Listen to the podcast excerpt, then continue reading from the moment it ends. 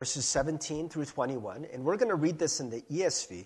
It's been a while since we've done this, but we're going to ask you guys to look up the scripture. I'm going to read it, but we're going to have you guys stand for the reading of God's word. So when you're ready, once you're ready to read God's word, if you could just please stand. For those who are in person, if you're at home, you can stand if you want, I guess. But again, it's Philippians chapter 3, verses 17 through 21. All right, so please stand as able if you're ready to read. May the Lord bless the reading of God's word for us. Brothers and sisters, join in imitating me and keep your eyes on those who walk according to the example you have in us. For many, of whom I have often told you, and now tell you even with tears, walk as enemies of the cross of Christ. Their end is destruction, their God is their belly, and they glory in their shame, with minds set on earthly things. But our citizenship is in heaven, and from it we await a Savior, the Lord Jesus Christ, who will transform our lowly body to be like his glorious body, by the power that enables him even to subject all things to himself. The word of God for the people of God. Thanks be to God. Amen. You may be seated.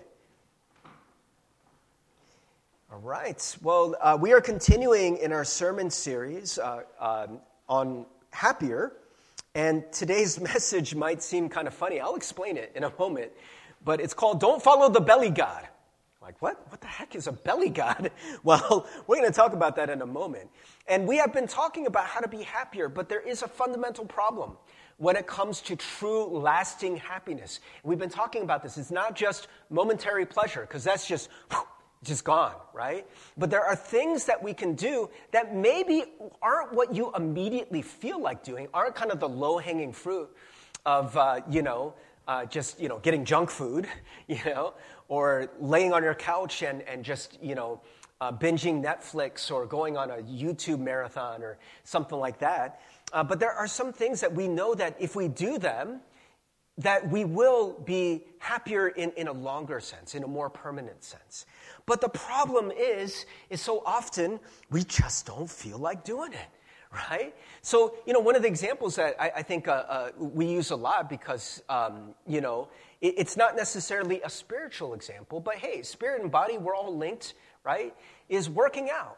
Our bodies were made to move. And when you are able to move because, that's what we were built for, then in many ways, being in sync with your purpose, that's something good and healthy and something that ultimately will give you more energy and you'll feel more satisfied, if you eat better food, right? But sometimes we just don't feel like it. I want to go to the gym.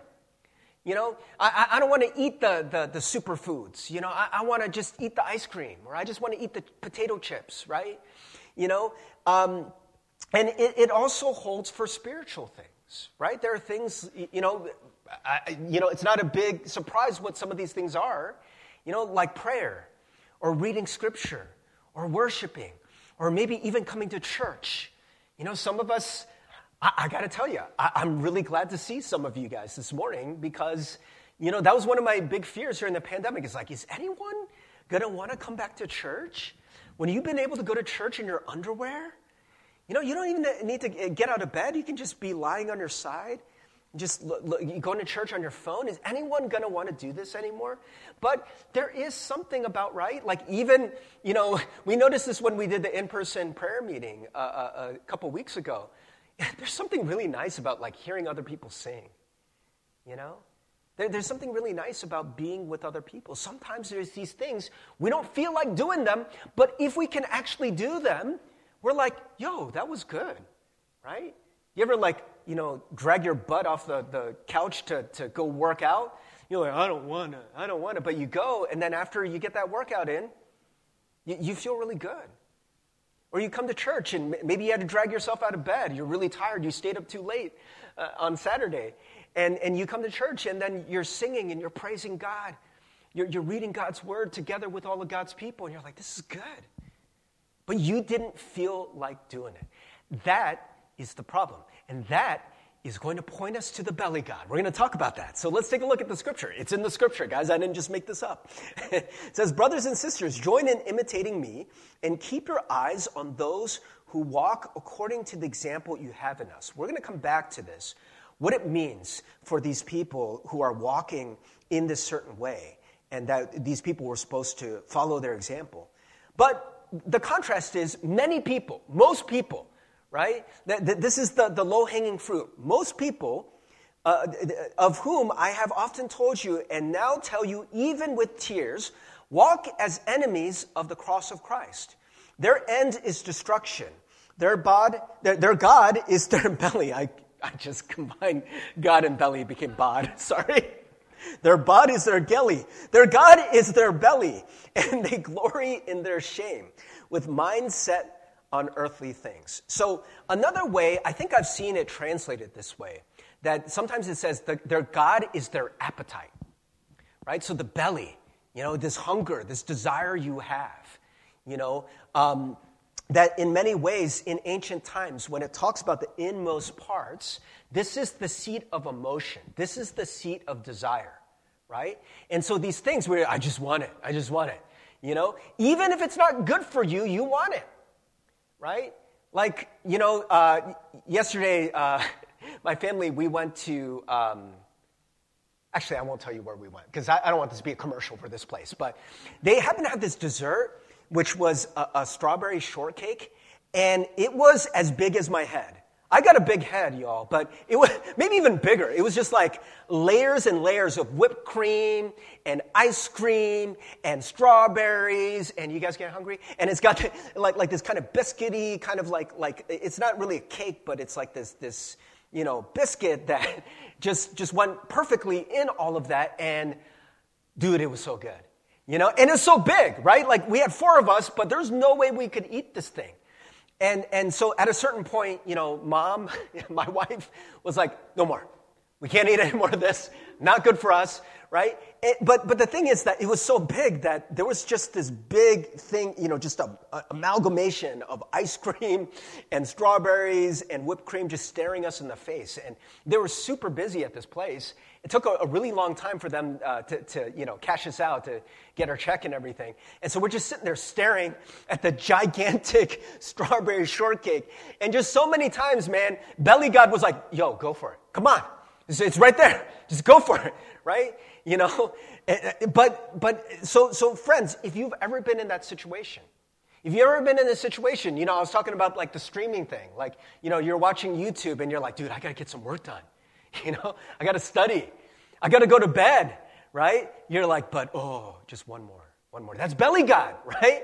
That's the belly God. If there's ever times where you're like, dude, I got to get out of bed and I got to, do whatever, do something productive with my life, but you just want to stay in bed. You just want to roll over. That's the belly God, right? And friends, this is the thing, is that a lot of those desires, right, it feels good at the moment, but it never satisfies you. The Greek word for belly here is koilia, and it literally means hollow. Right? It's almost as if it's saying that there is this space within you, right? That, yes, physically is hollow, right? Like our stomachs, it's just a space, right? But in many ways, it's also metaphysically, spiritually, it is hollow.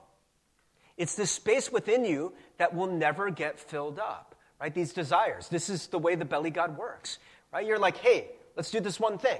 Right? And this is so many times, right? Advertisers, people who want to give you some junk food or something, right?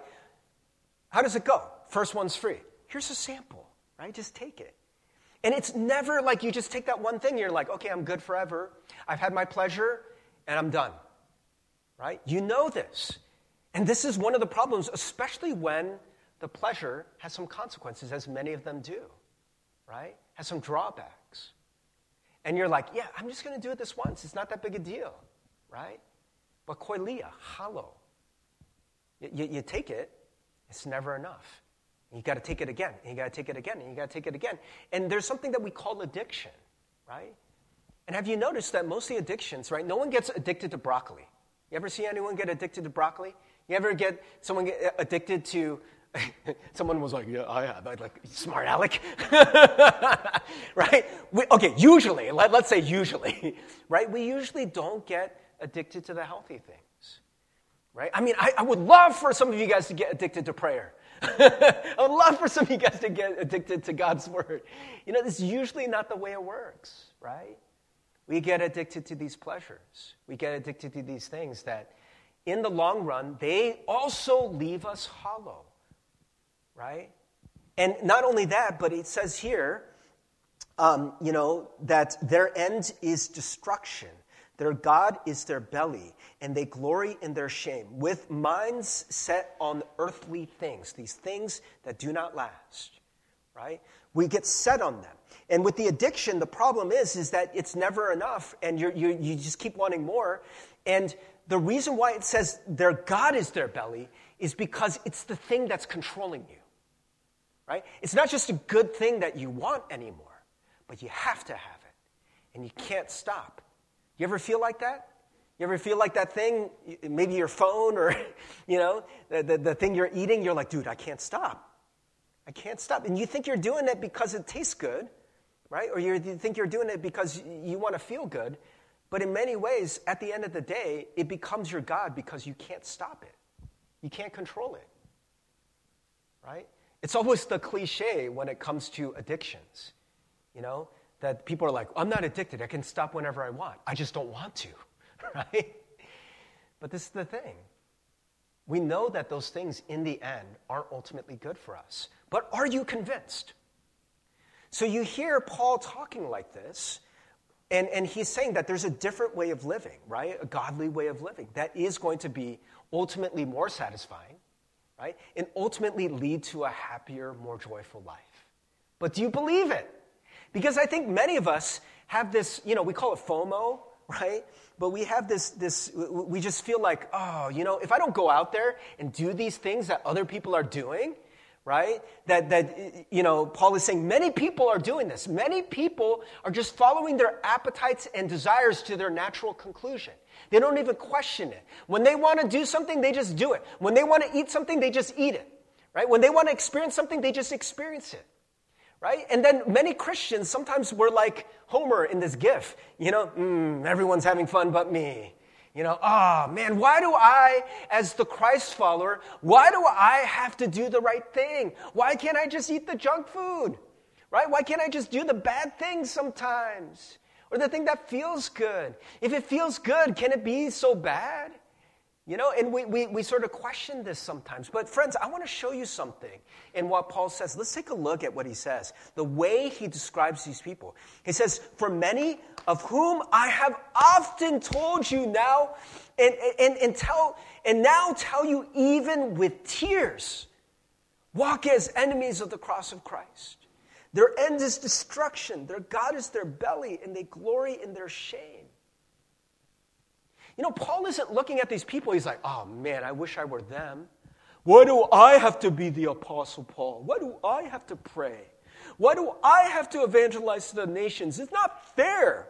These other people get to go and jet ski and go get to, just do whatever they want and eat all the chocolate chip cookies in the cupboard. It's not fair. Why do I have to eat the healthy food? Paul's like, no, I know the truth. For one, their God is their belly. It leads to emptiness. It will never be enough. And it actually leads to destruction, right? I mean, I know this is just a really small thing, but have you ever binged? Binged so much on something. I don't know what it was. Food, internet, anything.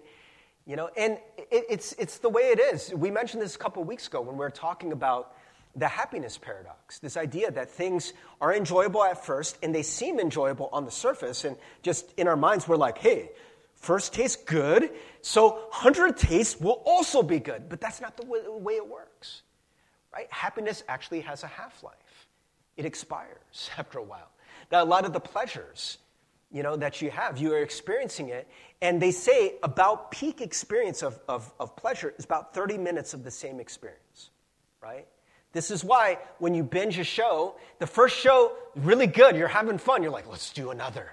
Another one, second one, it's okay, right? Third one, less good.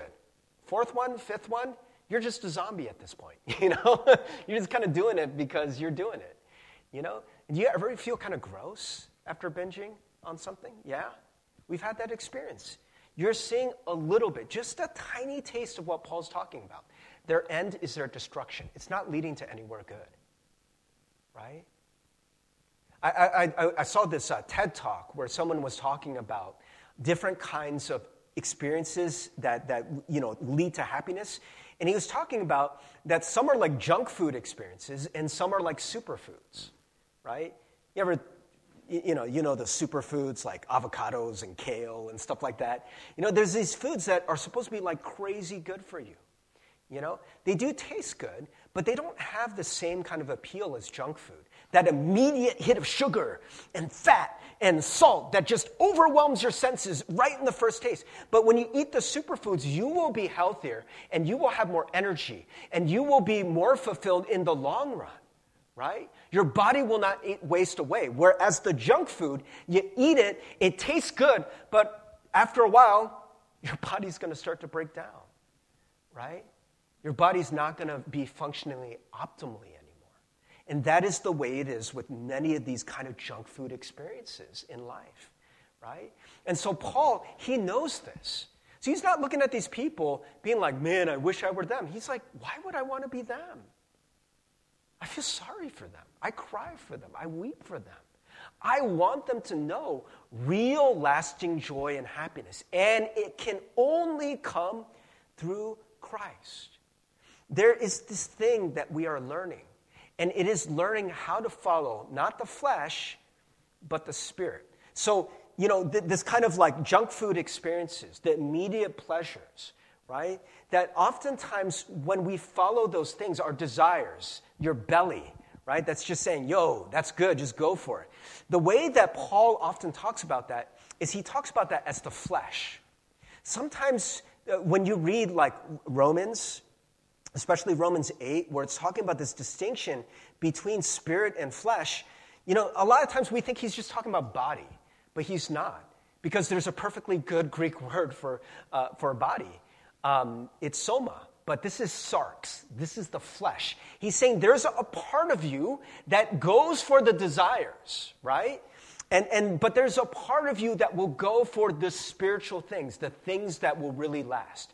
And that is your spirit, right? Which wants to follow the Holy Spirit, wants to be in sync with the Holy Spirit, right? So this is what Paul is saying here. For those who live according to the flesh, set their minds on the things of the flesh, right? You see the strawberry shortcake.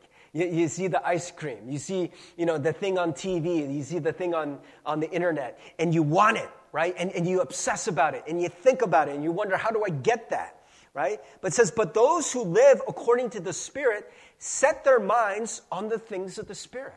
Our minds start to change. We start to think differently. Right? And this is one of the problems that we have. Many of us who are out there in the world, you see so many people, they're all living for the things of the flesh. They're all living for the sports cars, and they're all living for, you know, the fancy vacations and all of this stuff, which, friends, it's not bad, but many of these things are junk food experiences. Every once in a while, having strawberry shortcake is good. Having it every day, every meal is not. You can't live on it. It's not going to be the thing that fulfills you. You cannot live for the stuff of this earth. You can't live for money, right? Jesus was very clear. You're going to serve one and love one, and you're going to hate the other and ignore the other, right? Be opposed to the other. And that's the way it is, right? What are you going to be living for? What are you going to set your eyes on? Everyone in this world, pretty much, it seems like they have their eyes set on money and the things of this earth. And we might start believing them. We're like, well, maybe I should be focused on that, right? And so we start living by the flesh, and we have our minds set on the things of the flesh. But those who live according to the Spirit set their minds on the things of the Spirit. For to set the mind on the flesh is death. There it is again. Just being very clear. The end is destruction, friends. The end is death. Impermanence, right? But to set the mind on the Spirit is life and peace. I titled this whole sermon series not like you know, super happy fun times, but just happier, right? The promise is that to set the mind on the Spirit is life and peace. One of the ways that I've been talking about happiness, at least lasting happiness, you know, I don't want to just get caught up in semantics, you know, and just defining terms, you know, but we are talking about the good life. We are talking about really just being fulfilled in life, right? Being at peace.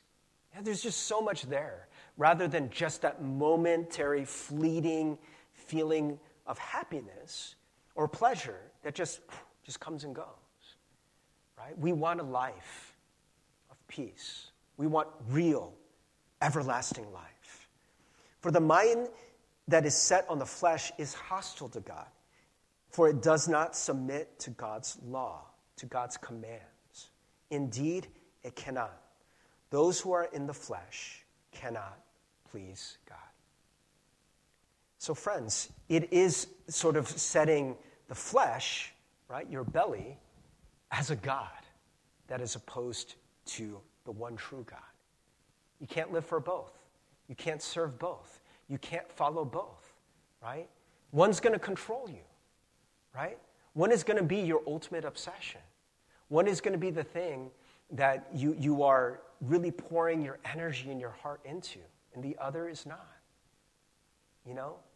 And so, friends, I just want to go back to the beginning of this passage in talking about what then can we do. So I've told you a bunch about the belly god, right? That it's not going to last. The end is destruction, right? But you're like, okay, Pastor Steve, but now what? What are we supposed to do instead, right? And so instead, we are supposed to join in imitating me. So this is Paul talking. So he's saying, brothers and sisters, join in imitating me and keep your eyes on those who walk according to the example you have in us, right? And friends, you know, for me, this is something that I've been learning. I know for me, as I've been trying to live my life the best I can, you know, there's so many times where I get to places where I you know, just feel empty. And for me, I got to tell you, for many, many years, you know, I struggled with depression and anxiety.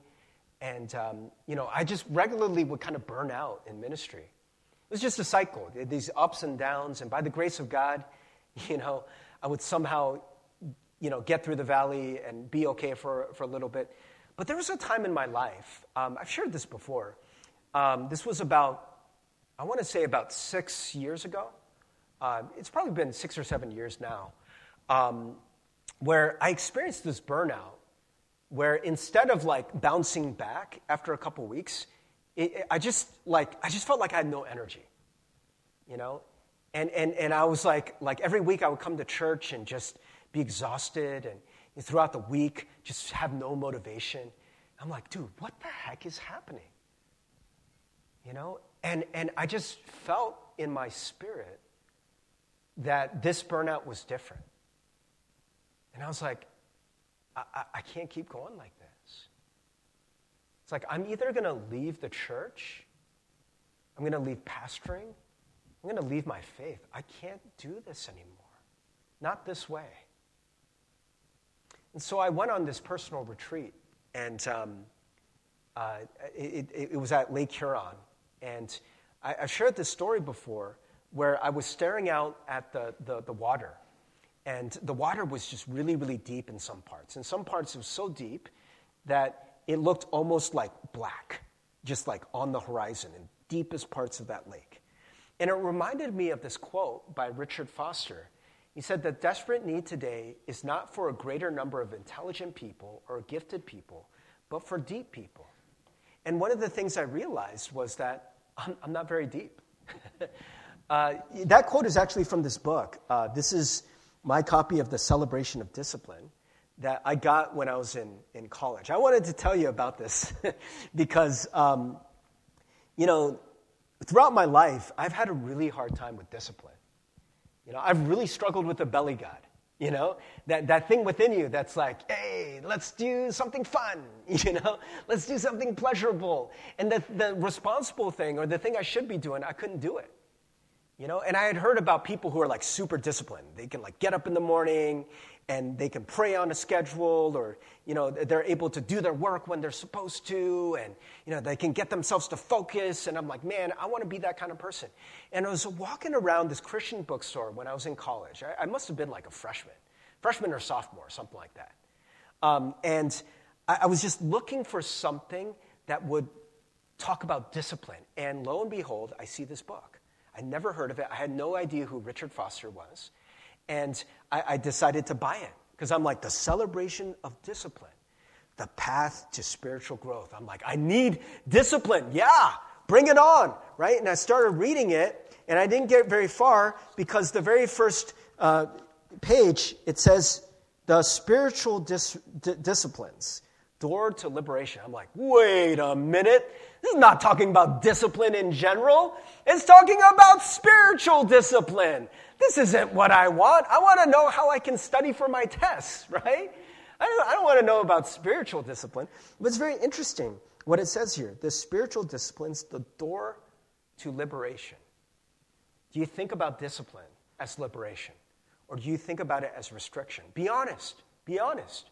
When you think about praying on a schedule, do you think like, wow, that's going to be so freeing, so liberating, just right, like just letting your hair down, like, you know, the hair blowing in the wind, like freedom? Do you see eagles and, you know, you know, like born to be an American, right? Like proud to be American, is that how it goes? 4th of July, right? Do we think about those things, or do we think about constraints? Do we think about like, well, I guess I have to pray. Pastor Steve talks about it a lot, right? But it's saying, this is the door to liberation. I want to read, it's actually the first line from the book, the first paragraph. I want to read it in its context. It says, superficiality is the curse of our age. The doctrine of instant satisfaction is a primary spiritual problem. Do you hear that? The doctrine of instant satisfaction. What are we talking about there? The belly god, right? Instant satisfaction. That looks good. I'll do it right now. Right? It's primarily a spiritual problem. The desperate need today is not for a greater number of intelligent people or gifted people, but for deep people. The classical disciplines of the spiritual life call us to move beyond surface living into the depths. I realized in that moment, when I was looking out in the water, I am not a deep person. I remembered this quote. And I was just so desperate. I was like, I don't know what to do, right? I don't know how to fix this. I tried all my usual ways of fixing.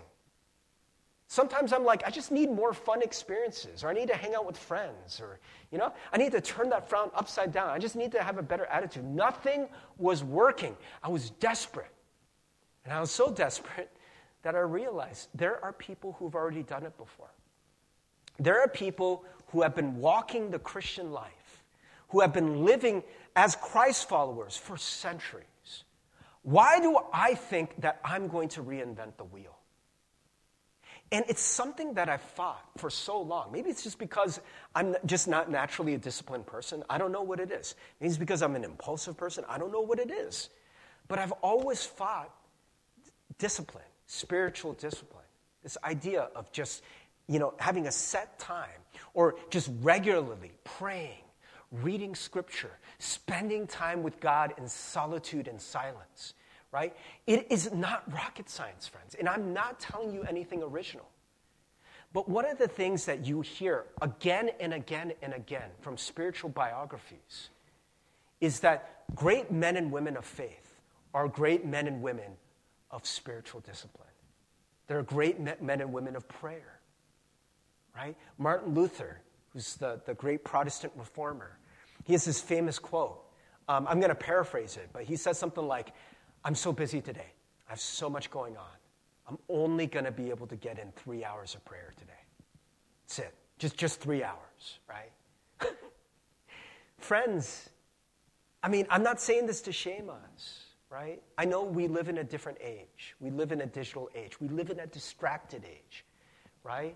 The god of the belly has a great, great, great instrument to distract us and drag us into all kinds of tangled webs and chains, and it is our phones, and it's in our pockets all the time, right?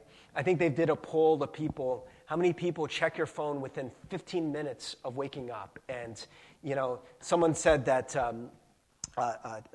it was like a TED Talk, and they were asking the audience. About 80% of the people raise their hand. He's like, 80% of you are raising your hands. The other 20% are liars. You know? How many of you, within the first 15 minutes, friends, I'm not going to ask you to raise your hands. How many of you reach for your Bible? How many of you pray? But we are programmed by design, right? These things are designed to control our behavior, right? We do it, and we're not even thinking. We think we want to. You ever not have your phone for a day, and you're like, right? You feel so lost. You're like, I feel naked. Like, I need it. Right? It's like withdrawal. You know, I saw this thing where, I know they were just being a little bit dramatic, but there was a family, they tried to challenge people to, like, leave their phones for a week, and they put it in a glass jar. And by the end of the day, like, the parents come downstairs, they turn on the lights because they heard a noise, and you see the son has broken the glass with a hammer, and he's, like, on the ground, like, on the floor of the kitchen, just, like, going through his feed like a junkie, right? Just like, oh, I needed it. Friends, I'm just saying.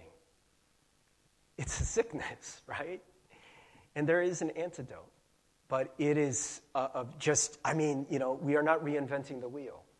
There are classic things that people have done throughout the ages. And I realized that in that moment, I was like, there are people who are spiritually deep. And they're not burning out every 2 seconds like I am, you know? They're not blown by the winds of their desires like I am. But those people learned how to pray, how to read Scripture, how to be still with God, and how to do that regularly in a disciplined way. And I was like, I need to learn how to do it. I have to. Because if I don't, I'm not going to last. And so that's what I set out to do. If you go back like 6-7 years ago, around May, and you look at the LGM sermons, during the sermons, I would ask people, I would say, who wants to do this with me? You guys want to do this with me? Because I don't know how to do this right now. But I want to learn, right? And I learned all kinds of things. I learned things that work for me, and I learned some things that were tried and true. And friends, you know, you got to tweak these things for your lifestyle, for your schedule, for your personality. But you can't get around the core things because they are tried and true for a reason, right? I mean, I say this often, that Jesus would go and pray early in the morning. He would sneak away from his disciples, and he would go spend time in solitude and silence with God. Jesus, the Son of God, right? He had to do it. And here I am, Pastor Steve, you know, who at the time was like, you know, I must have been like, 6 or 7 years ago, so I was like 20. Just kidding. I was like, 35, 36 years old, you know?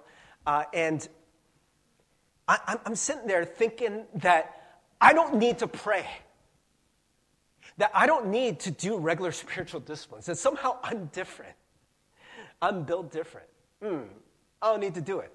All you people, you know, Dietrich Bonhoeffer, Martin Luther, John Wesley, you know, all you people, Apostle Paul, you guys are praying all the time. You're reading and meditating on Scripture, you know, but I don't need to do it. What? Who am I fooling? Right? And so it was this humbling moment where I had to reckon that. Not feel guilty about it, but just I need to learn how to do it. And one of the things that I wrote in my journal at that time was, I am going to spend time with God in silence and solitude every day. And then I wrote this. This was my saving grace. I had to remember this all the time. I said, and I am going to be bad at it. I'm going to be bad at it. Until one day you're not, because it just becomes a habit, right? It becomes a discipline. You got to learn that discipline. You got to do it every day, right? And some days you're really not going to want to do it, right? But if you have ever built in any kind of discipline, I know you all have, because I'm looking at you. Well, okay, I can't see your teeth. But normally I would be able to see your teeth, so this would work better. But I'm guessing you all have teeth. Right? And the fact that you have teeth makes me think you brush your teeth every day. And you don't even think about it, right? It's just a discipline. You just do it. It's just what you do, right? In the beginning, there are many days where I'm like, I don't feel like praying. I don't want to do it. You know, and I have to force myself, right? And after a while, you know, when I go to my prayer time, there's no thinking involved. There's no choosing. There's no deciding. It's just part of my life. It's just what I do, right? So friends, again, I don't know if you can see this at home. Spiritual disciplines, the door to liberation, to freedom, right? To being able to overcome the belly god. I just want to be fair, right? You're still going to fight the belly god, right? But it gets easier the more that you learn certain kinds of disciplines. So friends, I just want to encourage you. You know, maybe there are people that you admire spiritually that you know, brothers and sisters. This is why we often will do this at church. We'll have like discipleship relationships where it's really an accountability relationship. You meet with somebody who maybe is a little bit older, a little further down the road than you, and they can help you, right? They can share with you what they are doing, right? And then you can set up your own kind of discipline that you try, right? One of the things you can do, maybe you're like, I'm 100% quarantined. I can't hang out with people, or I'm just really, really shy. Friends, one of the things you can do is you can read spiritual biographies. One really good one that I read, it's the biography of Dietrich Bonhoeffer. It's very long, but it actually is very easy to read. It's written by a guy, Eric Metaxas. It's excellent. But if you read spiritual biographies, you'll see how other people live, what they did, what their disciplines were. And again, you are not them. You can try copying them, imitating them, and then adjusting for your life, right? Maybe they got up at 5 o'clock in the morning, and you're going to be 7:30 instead. It's totally fine, right? But friends, at the end of the day, I want to close the way it closes in this scripture. It says, but our citizenship is in heaven, as opposed to destruction, right? Instead of the end being destruction, this is our end. And from it, we await a Savior, the Lord Jesus Christ, who will transform our lowly body to be like his glorious body by the power that enables him even to subject all things to himself. Do you see Jesus? Jesus is disciplined, and Jesus has power, and Jesus is free. Free to love and live in accordance with the will of God. Many of us, if we want to do it, we're not able to do it. But this is the promise. When you follow the example of people who have gone before you, you learn spiritual disciplines. As God continues to work in your life through these things, through these, I mean, friends, I want to be clear. Disciplines are not something that you are doing in and of yourself. Most of them just involve making yourself open to the Holy Spirit, right? My prayer time, most of it, I'm not talking. I'm just still in the presence of God. You know, it's not like I'm doing this heavy exercise, right? I'm just like, Holy Spirit, you come and do your thing. And he will. And he will transform you into a glorious body. Do you believe that? Some of y'all maybe are feeling tired and weary. You've tried before to pray, read the Bible. You've done it once or twice, every now and then sporadically. That's hard. What's not hard is doing it every day, right? And when you do it every day, there is transformation. You get, in a sense, I hope you'll understand this, you get stronger and stronger and better, right? And more empowered by the Holy Spirit working within you, right? To the point, for Jesus, it says, I mean, it's by the power that enables him even to subject all things to himself. There is nothing that is not under the control of Christ, right? And you more and more will have the power of Christ running through you empowering all that you do. Amen? Amen.